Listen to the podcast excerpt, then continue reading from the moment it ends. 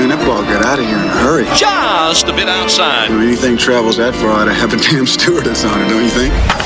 It's time for Powell at the Park. One constant through all the years, Ray, has been baseball. Cubs, Sox, all your Chicago baseball news. Dynamite drop in money. Here's your host, Kevin Powell. Play ball. It is episode number five of the Powell at the Park podcast. I'm Kevin Powell. Appreciate you tuning in. Over a month already of this podcast. Hopefully you're enjoying it. I've gotten some pretty good feedback from it. I've been uh, floating the idea of starting a just a podcast Gmail account. So if people want to email in, tell me how much they love it, how much they hate it, uh, whatever you guys want. Just like a, kind of a place where you could send ideas, or maybe we could do sort of like a mailbox thing somewhere down the road. But uh, stay tuned there. On today's episode, Tony Andracki, NBC Sports Chicago. He covers the Cubs. Kind of a weird start for the Cubs. Obviously, we're not overreacting. It's only been a, a week or so, but not an ideal start. We'll talk to Tony about that. And then I had a good conversation with White Sox radio analyst Darren Jackson. Uh, great to talk to DJ. We talk about this White Sox rebuild, get his early impressions of what he's seen from the Sox so far. So, Tony Andracki, Darren Jackson, the guests for this week's episode. And uh, I like to start off every every episode with um, just something that's kind of caught my eye or caught my ear over the past week. Last week I did about 15 minutes on f- ballpark food, which the only reaction I really got from people was "Damn you!" Now I'm very hungry after hearing that. So I I don't know if that went well or if it was a complete disaster. All I apparently just made a bunch of people hu- uh, hungry. So um, I've been trying to think of a name of like what I should call the opening segment. Couldn't really think of anything. Um, but I think we're going to go with the rundown. It's kind of got the baseball tie to it. So we'll start every show now. And as I've said, this this podcast is going to continue to build. We'll have different segments and things like that. But I do want to have certain things that are we use from episode to episode. You know, I've started basically every show with um, just sort of a hodgepodge of stuff, um, things I've saw from the past week. So uh, we're going to go with the rundown, and at some point I'll have some fancy schmancy production piece to to fire in here, and then we'll launch the segment. So this is the rundown. We'll start with this, and what caught my eye, caught my ear, the Braves organist Matthew Kaminsky pretty outstanding troll job of Bryce Harper. Matthew Kaminsky um, plays the organ at SunTrust Park. Yeah, Bryce Hart. The Nationals were in Atlanta taking him on. Bryce Harper's walking to the plate, and Kaminsky plays this on the organ. Number 34, Bryce Harper.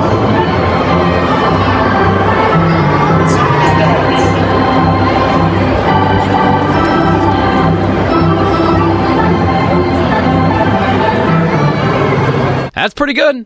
That is pretty good from Kaminsky. A little go Cubs go as Bryce Harper walks up to the plate. Uh, of course, Bryce Harper, a pending uh, free agent at the end of this year, hundreds of millions of dollars he's going to get.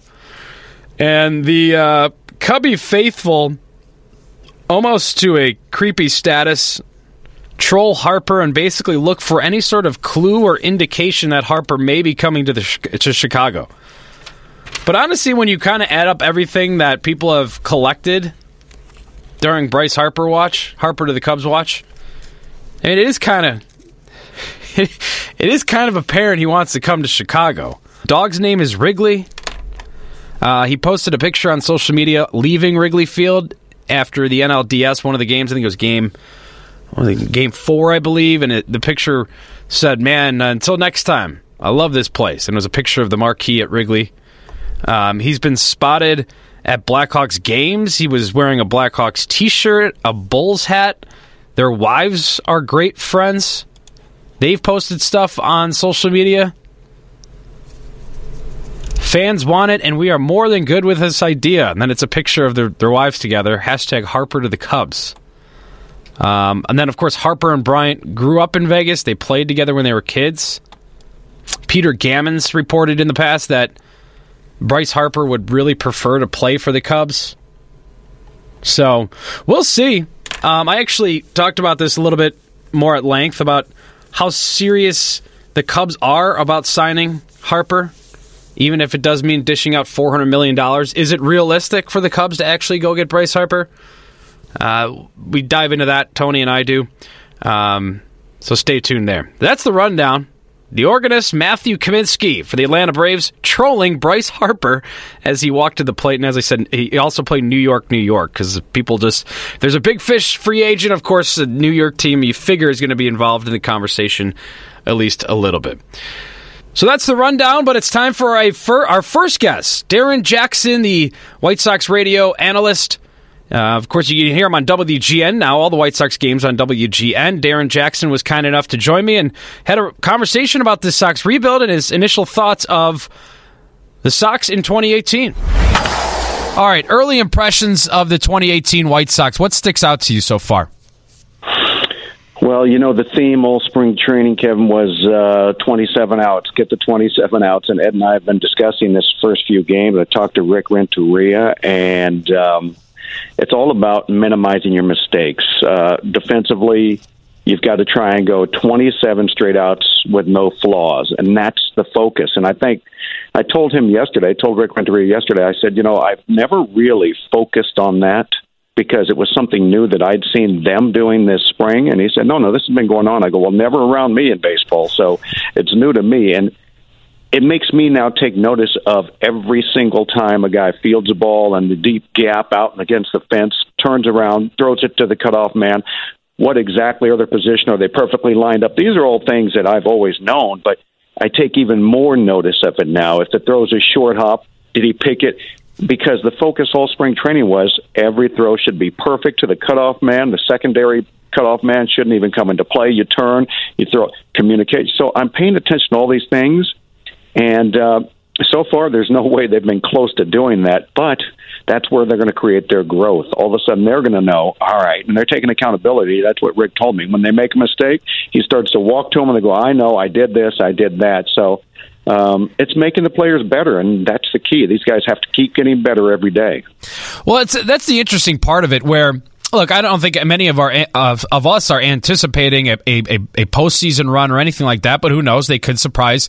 But there is an absolute serious interest from the fan base, from the baseball world, because of where they are with these core guys. Your Tim Andersons, Moncada, Giolito, you can be you can be bad and interesting or bad and uninteresting. So even if the Sox are losing, I think Sox fans are are, are paying a much closer attention to all those 27 outs. Even if they are losing games, even if it's not a close game, I think there's there's reason to watch and pay close attention to the 2018 White Sox.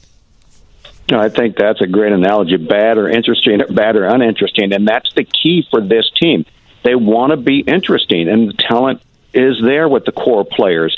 You also have some guys that already are just kind of honing and tweaking and doing their thing. They're veterans, like Avi Garcia can play. You, you know, he, he's just it's a daily grind of tweaking and adjusting to whatever's going on that day. You also have Abreu and Wellington Castillo. These guys know what to do, but they're just making slight adjustments uh, to their their routines. The other guys are still learning day in and day out, but I think it will be interesting because We've got to see that growth. We can't keep repeating ourselves as broadcasters and coaching staffs and organizations saying, yeah, he made the same mistake time and time again, because that should get you a demotion. If you're not getting better on a regular basis at the big league level, then you have to go down and hone your skills at the minor league level again. So we're trying to avoid that. Watch these guys grow here at this level and be interesting.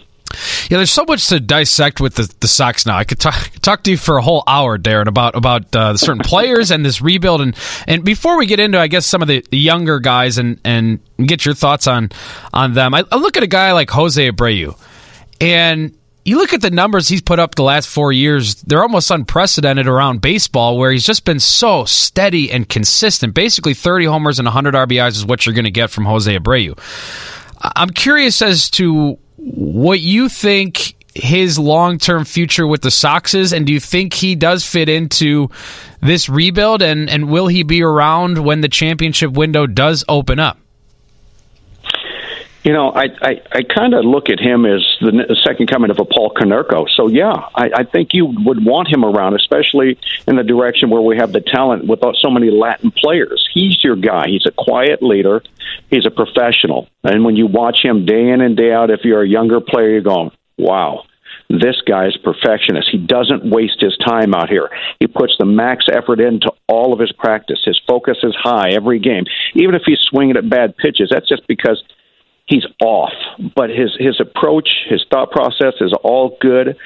I would love to see him around when this team is finally in a position to try and compete for the division and then go to the postseason and, and try and win a World Series. But you know that's business. That's the hard part for any of us to try and predict. That's you know we've already seen the best of the best of the White Sox move out of here and get the returns for the future, but I personally would love to see Jose here uh, his whole career. He's the kind of guy that you like having around. Simple as that, in more ways than one. And I'll tell you what, he's a manager's best friend too, because he's on board with whatever the manager's trying to sell. If he says we need to do this, we need to do that, he's going to shake his head. I'm on board. Let's go do it. So you know, he's one of those guys. You said you could talk about him all you want, but uh, for me, he sticks around.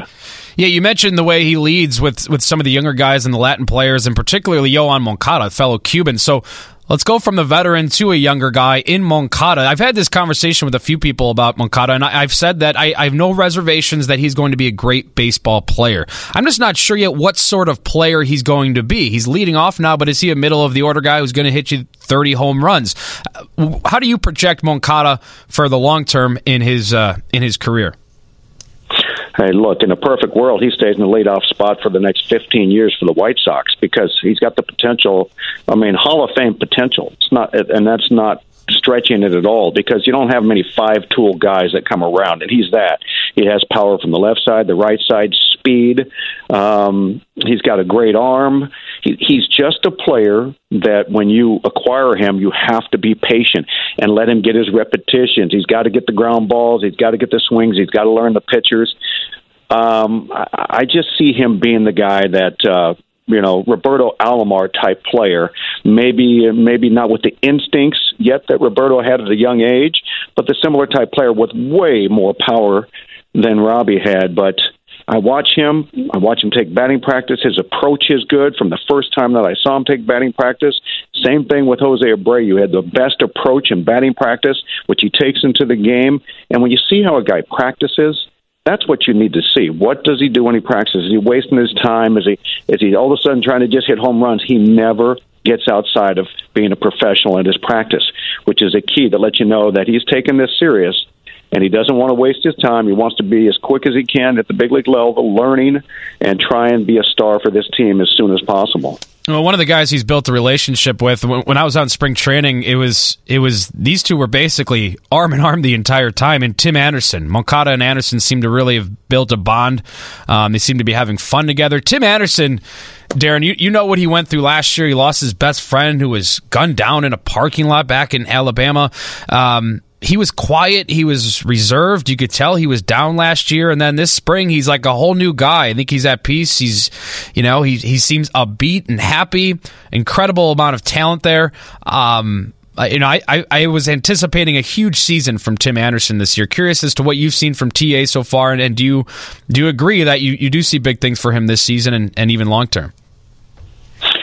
Well, his raw natural ability is astounding as an athlete. So he's fun to watch just because of his athleticism, that's for sure. But you're going to still see some hiccups. He made an error last night, got a little quick, a little rushed, and I just mm-hmm. talked to him the other day about does he have the ability to slow things down yet? And, and by that, it's when you get to the big leagues at first, you think you got to just be fast. You got to you got to get to the ball fast. You got to swing, go get the ball out in front of home plate quickly. You, it's the opposite of that. You got to let the ball come to you defensively, be under control and calm. And he's not at that stage yet, but he said he's there. That's something he's working on. He understands what what it means. Is everything slowing down for you right now? He and I had a conversation about it. He feels confident that he's getting there but we have to see it on the field. So I think Tim's just a raw talent that just needs to slow down a little bit. He's going to hit. He's going to hit for power. He's going to drive the ball. He's showing off his speed with a couple of stolen bases in last night's game. Uh, I'm a big Tim Anderson fan, but at the same time, I know that he's still going to make some mistakes because his natural instinct, especially defensively, is uh, to be in a bit of a hurry. So he's forcing himself to slow things down. He's just not like uh, uh, Omar Vizquel at shortstop, where everything's just smooth and easy. It's going to look like he's having trouble with some balls that are routine. and then he's going to show more range than any other shortstop in baseball and make a highlight play. You're going to go, "Are you kidding me?" Yeah. So that's what makes him really fun to watch because honestly, you don't know what you're going to get, but it's going to probably be something that excites you. So, do you think he he can be an everyday shortstop for the next five, ten years, or would potentially moving him to the outfield or something like that be be in the picture? Do you see him as the White Sox shortstop of the future? Um, I, I I haven't said that to myself yet. I haven't just said Tim Anderson's going to be here five years from now at shortstop. I also haven't said that he's not going to be. I'm kind of laying back in the wings right now because of the 28 errors he made last year. I need him. I need him to show me he can, as we were just discussing, slow down on the routine plays. And when I start seeing that and seeing all these, see him reach out in front and field some ground balls with ease rather than kind of stab at him at the last second, and it looks like it's not the most comfortable thing, and everybody can see that. Um, you know, then I'll say, "Oh yeah, he's there. He can handle this. He doesn't feel like he has to hurry, and you cannot hurry at the position of shortstop. You've got to know what you're doing. Your instincts have to be in there, and I just don't see yet that he's he's so instinctual at shortstop that it's his natural position. I just know he's a great athlete and he can play the position and he could probably be there 10 years from now, but that's a matter of if a club says we're not worried about him making a miscue here and there. Mm-hmm. Um, moving on to another guy who's off to a, a pretty good start um, to say the least. The Sox had six homers in the opener. Half of those were off the bat of Matt Davidson. Um, your, your, thoughts on Matt Davidson, and do you think he can be? I know I keep asking you about long term for the Sox, but that's kind of where we are with this team. Is, is kind of projecting moving forward and sorting through different players and seeing where they fit into the puzzle. Does Matt Davidson move the needle for you? Do, can you see him long term as as a DH and kind of an uh, you know guy that you rotate in and out at third base or even first base? Well, the, with the term long term anyway nowadays for me, it's uh, guys are just moving parts in this business now. So I don't see Matt necessarily as being here long term, but I do see him playing the big leagues quite a long time because his power is there. Mm-hmm. But at the same time, um, it's a difficult job to try and establish yourself as a DH. And so far, first couple of games, he was able to handle that. I think the hardest transition for a younger player is to give up a, a defensive position and just sit there in the dugout, watch the game, then go up and hit. Veterans can handle it better than young players. It's not the easiest thing to do when you feel you can help defensively when you're not swinging the bat well. So I'm kind of sitting here now waiting to see how he handles this new full time role as DH. He's going to have to get on the field and feel like he's part of things when he's not swinging the bat well. He's going to hit home runs. He's as big and strong as anybody we have. Home runs to right, center, left is not a problem for him. How often is he going to make contact is a big key. He's going to strike out. Last night he had a tough night. I don't think you agree with the strike zone of the home plate umpire. Struck out three times, a couple times looking. So, you know, there are those games like that but we have to kind of keep an eye on Matt and just make sure that he doesn't fall into a long slump where he's not making solid contact. Because when you see that, as a manager, you have to go, okay, how do we make him better? Should we get him out on the field for a few games defensively so he can clear his mind, feel like he's doing something positive? I mean, these are all the way and balance and keeping an individual where he's feeling like he's contributing. But as a DH, the only way you contribute is by swinging that stick, and it's not that easy for young players. Let's move to the pitchers uh, quickly. Uh, Reynaldo Lopez, Lucas Giolito, Carson Fulmer. Those are the three Sox fans are, are most excited about. They they matter. They matter for the long term. Is a big year for for all of them. Um, I guess early impressions from you on on Giolito and Lopez, who have already made one start, one start each. Oh yeah, oh man. um, I think they both were outstanding, to be honest with you, because Giolito, what a battle! I mean, he was almost 50-50 balls to strikes. If he threw 100 pitches, 50 were balls, 50 were strikes and he still kept the team in the game. That shows me something. When you're when you're not locked in as a pitcher and a young pitcher like Lucas, um, and you still have the ability to keep your team in the game, that's impressive. I like those kind of outings from young players because I think that teaches you about their character and their competitiveness. And he's definitely a competitive guy. I honestly think he's going to be just fine we saw Reynaldo Lopez. He's overpowering. I mean, last year when I saw him in spring training going in 2017 season, I was going, this guy needs to be on the team right now, today, mm-hmm. when I saw him in spring training. Not, my thought on him hasn't changed since. He's going to be somebody that just flat out dominates. Now, he's just like any other great starter.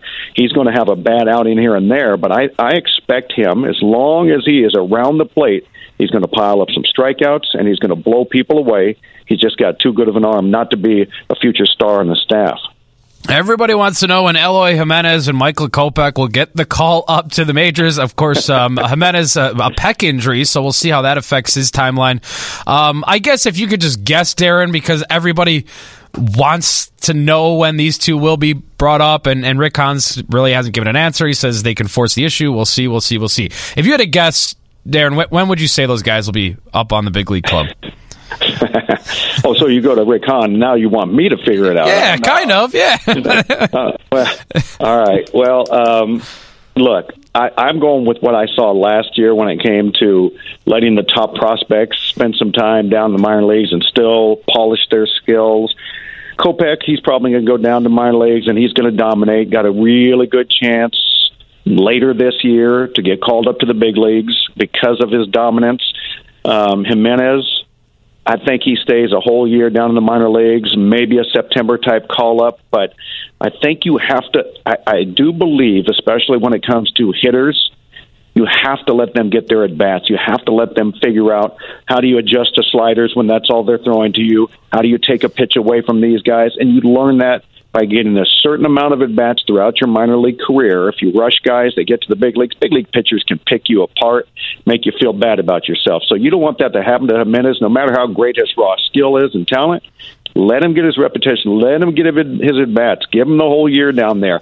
If if he gets called up and does well, okay. If there's a spot up here in the big leagues, he makes the team next year. But you know already that the White Sox are not in a rush, no matter what anybody thinks or tries to say about we got to win now. These guys got a long term plan of when these younger players they think should be ready to go. Now, even with that being said, if these guys go down and they struggle, and it, we don't think that's going to be the case, that adds to their time down there still getting polished. We're anticipating these guys doing well, but even the best of the best players have something go wrong, and they just have tough years. Hopefully, that's not the case for either of those two. Those are the top two prospects. Before I let you go, DJ, uh, curious as to you know I spent a couple weeks out there at spring training and keeping a, an eye on some of these prospects. And the guy who stood out to me was Dylan Cease in terms of you know maybe a guy not everybody's talking about a whole lot. I mean he gets you know he gets some exposure and things like that, but guys like Kopech and Jimenez are getting the bulk of the attention. Is there somebody you saw in the spring that's in the Sox farm system that maybe stood out to you or isn't getting enough headlines and, and not talked about enough? Well, I'm going to just say two quick names, but then I'm going to talk about another guy. Uh, uh, Luis Robert, mm-hmm. unbelievable talent. I couldn't believe what I saw from him. And uh, Basabe, I couldn't believe what I saw from him. These guys really impressed. Looked like they did not, you know, they didn't stand out as minor leaguers in big league camp, so that was really impressive. But a guy that I, I'm keeping an eye out on is Alec Hansen. Mm-hmm. Um, he's a guy that I look at and I go, huh. I don't know. I think he's going to surprise some people. I, I, I think he's a guy that we can talk about all the prospects in the world, the big names, the ones we all know, the hype up. But he's a guy that might just creep right in. You're you're, you're talking about a game being started tomorrow, and you're going to be talking about Hansen standing on the mound he's my sleeper. I think that's going to kind of get here a little quicker than most people are talking about. He's Darren Jackson. You can hear him on the radio call WGN this entire season. Uh, DJ and Ed Farmer on the White Sox call will be in uh, Toronto for the finale tonight. Is that right? Yeah, tonight. And then home opener Thursday. Correct. Looking forward to that. Darren, really appreciate your time and uh, looking forward to seeing you out of the park this season. All right, Kevin. Thank you for the time. You're the best. See you soon. Thanks, Darren. All right. Bye bye. Thank you to Darren Jackson for joining me. Appreciate uh, him coming on the show. You can hear DJ on every White Sox radio call. Him and Ed Farmer. Thanks to Darren Jackson. Some great stuff there. All right, we go from White Sox talk to Cubs talk, per usual. Always White Sox stuff and Cubs stuff on the podcast. So DJ on the Sox also had a chance to talk to my buddy Tony Andracki, a fellow Illinois State Redbird. Tony's with NBC Sports Chicago, and we talked about the Cubs' start to the season. We now talk to Tony Andracki from NBC Sports Chicago. He covers the Cubs for NBC Sports Chicago, and he does it well. More importantly, he's an Illinois State Redbird, uh, a fellow Redbird. So anytime I can get a Redbird on on the podcast, I'm gonna I'm gonna go with that route, Tony.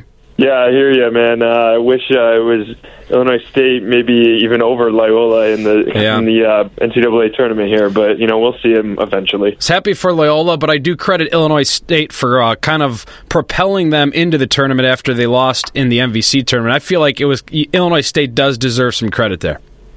Oh, absolutely. I've been saying the same thing, bragging about it. All right, let's talk some baseball, Tony. Um, you cover the Cubs closely. It's only been five games so far. We're not going to go overreaction after you know one or two series of baseball, but I guess what stood out for you so far, whether it's a positive or negative? What's the one thing when you look back on the first five games, and, and what sticks out to you?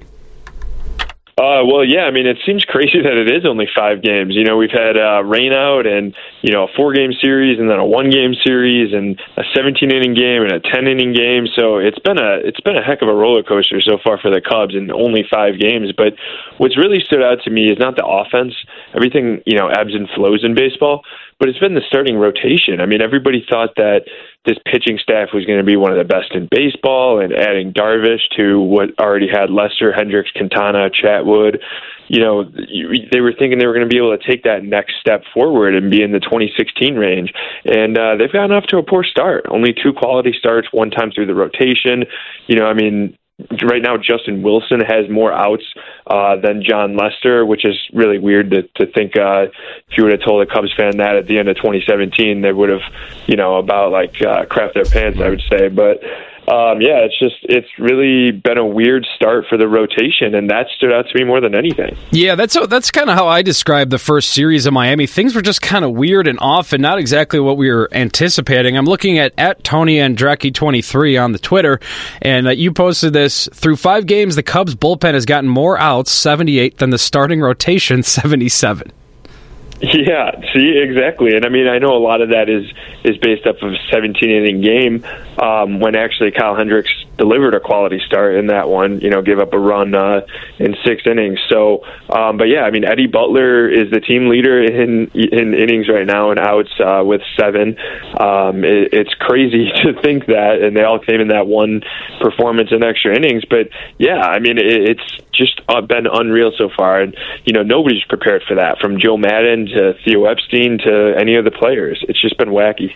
Yeah, weird start. And honestly, I, like, like I said, we're not going to overreact over five games. But I, before the season, I did say one of the keys was for the Cubs to start off strong. We saw last year. Remember, there was all the festi- festivities because of the World Series victory. It seemed like for the first month there was something commemorating the victory, and they kind of got off to a slow start out of the gate last year and it honestly like that that mattered. Like at the end of this season they had some big time series against milwaukee and st louis that actually mattered and i think that that actually factored into the postseason. When you saw a bullpen that was pretty pretty taxed heading into the playoffs and then especially after that five game set with the nationals um, you know the slow start basically turned into a tighter divisional race down the stretch for the cubs last year and i think that did kind of affect them a little bit in the postseason. So it's it's not I, obviously not an ideal start here. I, I agree with you 100%. I mean, I think the Cubs agree with you. They have been saying, you know, all off season that they admitted the bullpen was tired and they were taxed because they were used so much and especially used, you know, in all these tight and close games. And that that does matter when you're out there in a one run game as a as compared to a six or seven run game. It matters, and, and it puts more stress on your arms and and it's more mentally taxing. And uh, so the fact that they got off to such a slow start affected the bullpen, but they lo- relied on the bullpen a lot more last year than they wanted to, and they wanted to get away from that. Mm. And then here we are in the first five games of of the regular season of the 2018 season, and we're talking about how the bullpen's got more outs than the starting rotation. So, yeah, you know, it's not the way that they wanted to start it, but it's been a necessity because of those extra inning games and the short starts by the by the rotation but yeah, moving forward, they they definitely need to get some rest and, and get off to a hotter start overall. You know, they can't be two games under 500 going into the All Star break again. Yeah, 26 innings from the bullpen already. Uh, let's move to the offensive side of things. Ian Happ, 10 strikeouts in his first 15 at bats in the leadoff spot. Um, your thoughts on Happ batting leadoff? Are you concerned about the high strikeout rate? And um, I mean, basically, going into the season, the, the leadoff spot, everyone wants that to name, you know, to anoint somebody as the leadoff man, but the fact of the matter is, Joe Maddon's probably just going to continue to play the matchups, and he's going to put Almora or Happ, depending on who the pitcher is on the mound. Ben Zobrist will get into the mix. Um, I guess just your thoughts on Happ and his his high strikeout rate so far through the first five games. Yeah, I think it's just a matter of doing too much. That's what Maddon has talked about, anyways. Not necessarily just with Happ, but Javi Baez as well. And you know what? Willson Contreras too. He's hitting four, and his numbers aren't as bad as Javi or Happ's are. But Contreras also, I think he has like eight strikeouts to one walk right now through five games, and actually four games because he didn't even play it all on Sunday. And that, those are startling numbers. I mean, the Cubs are just striking out a lot more than they want to be right now. And you know, in general, the, the high number of strikeouts you got to keep in mind. They did play a 17 inning game and followed by a 10 inning game the next day, so they do have one extra game. They have like six games worth of at bats right. and innings, so they're only averaging about 10 strikeouts per nine innings, uh, which isn't overall awful, but definitely, I mean, Happ is a major issue. His contact, you know, he had that one great pitch, uh, great swing on the first pitch, and then since then has been a major problem.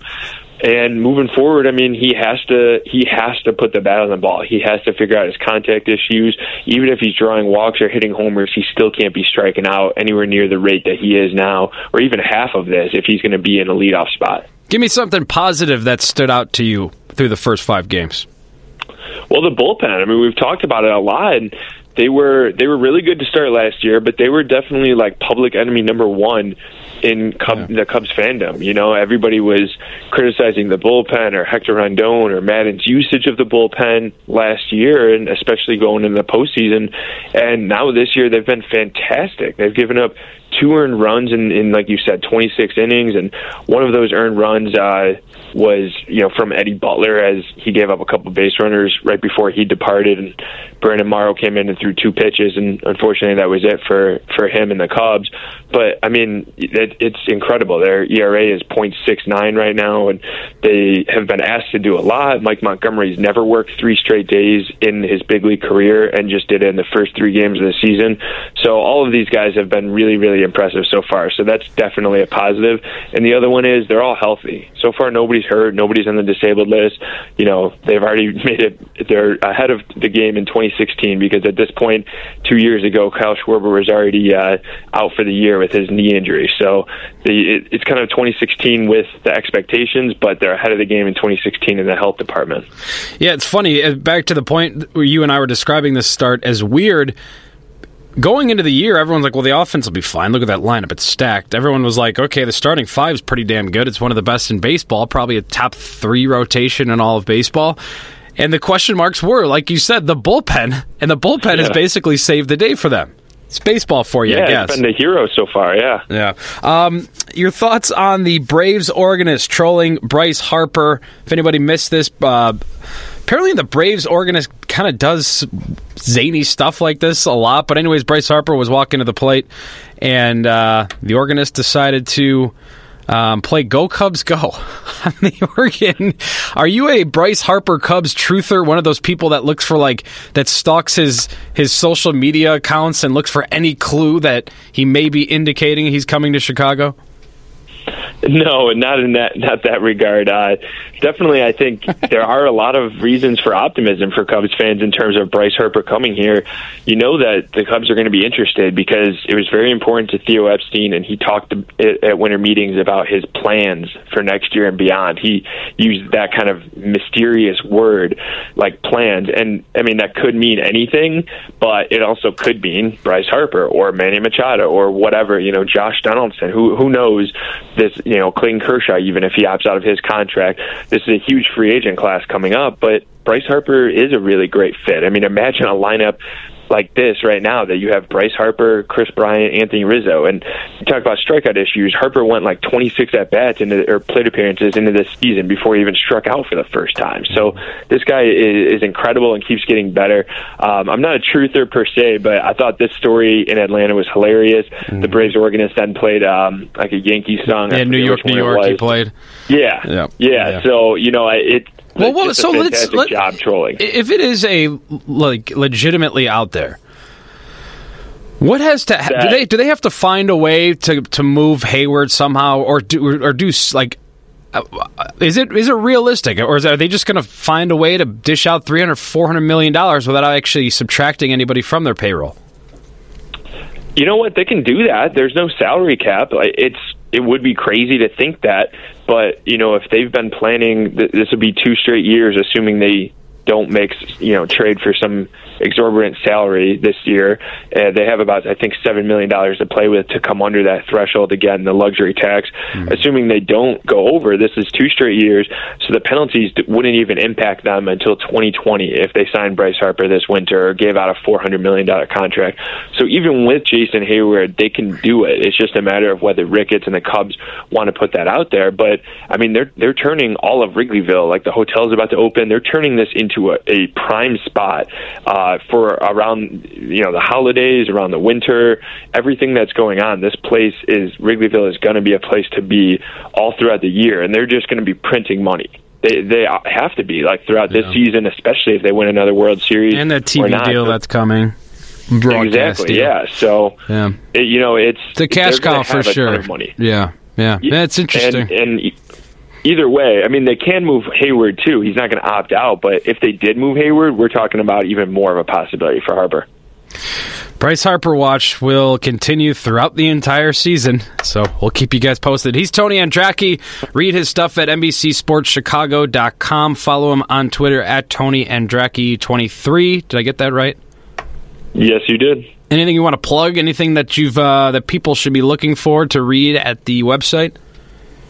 Yeah, I mean, I, a lot of this bullpen talk, uh, I wrote it up, and how Maddon's planning on keeping them fresh for August and September. That's up right now on NBCSportsChicago.com. Don't you guys have your own podcast too at the website? We do, yeah. Cubs Talk podcast. Cubs uh, Talk. Kelly Crull and I uh, recorded one down in Miami this weekend. Cool. All right, man. Well, I appreciate you jumping on. He's Tony Andracki. Read his stuff. Follow him on Twitter, all that good stuff. I'll be uh, seeing you out at Wrigley uh, soon. Hopefully, this home opener gets in on Monday. Rain and snow in the forecast, so we'll see. But I'm sure I'll run into you soon, Tony. Thanks again for joining uh, for joining me. Appreciate it. Sounds good. Thanks for having me. That'll do it for episode five of the Powell at the Park podcast. I'm Kevin Powell.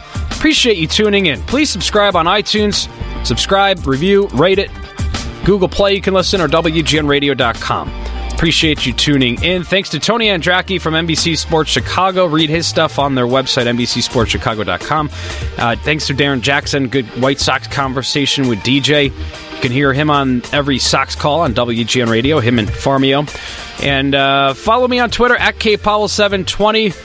Plenty more baseball talk coming as the season uh, rolls on. Hopefully, it gets warmer at some point and actually starts feeling like baseball season. But I'm just so pumped baseball's back. Thanks again for tuning in. Kevin Powell. Subscribe on iTunes, review it, rate it, do it. Have a great day. Thanks for listening.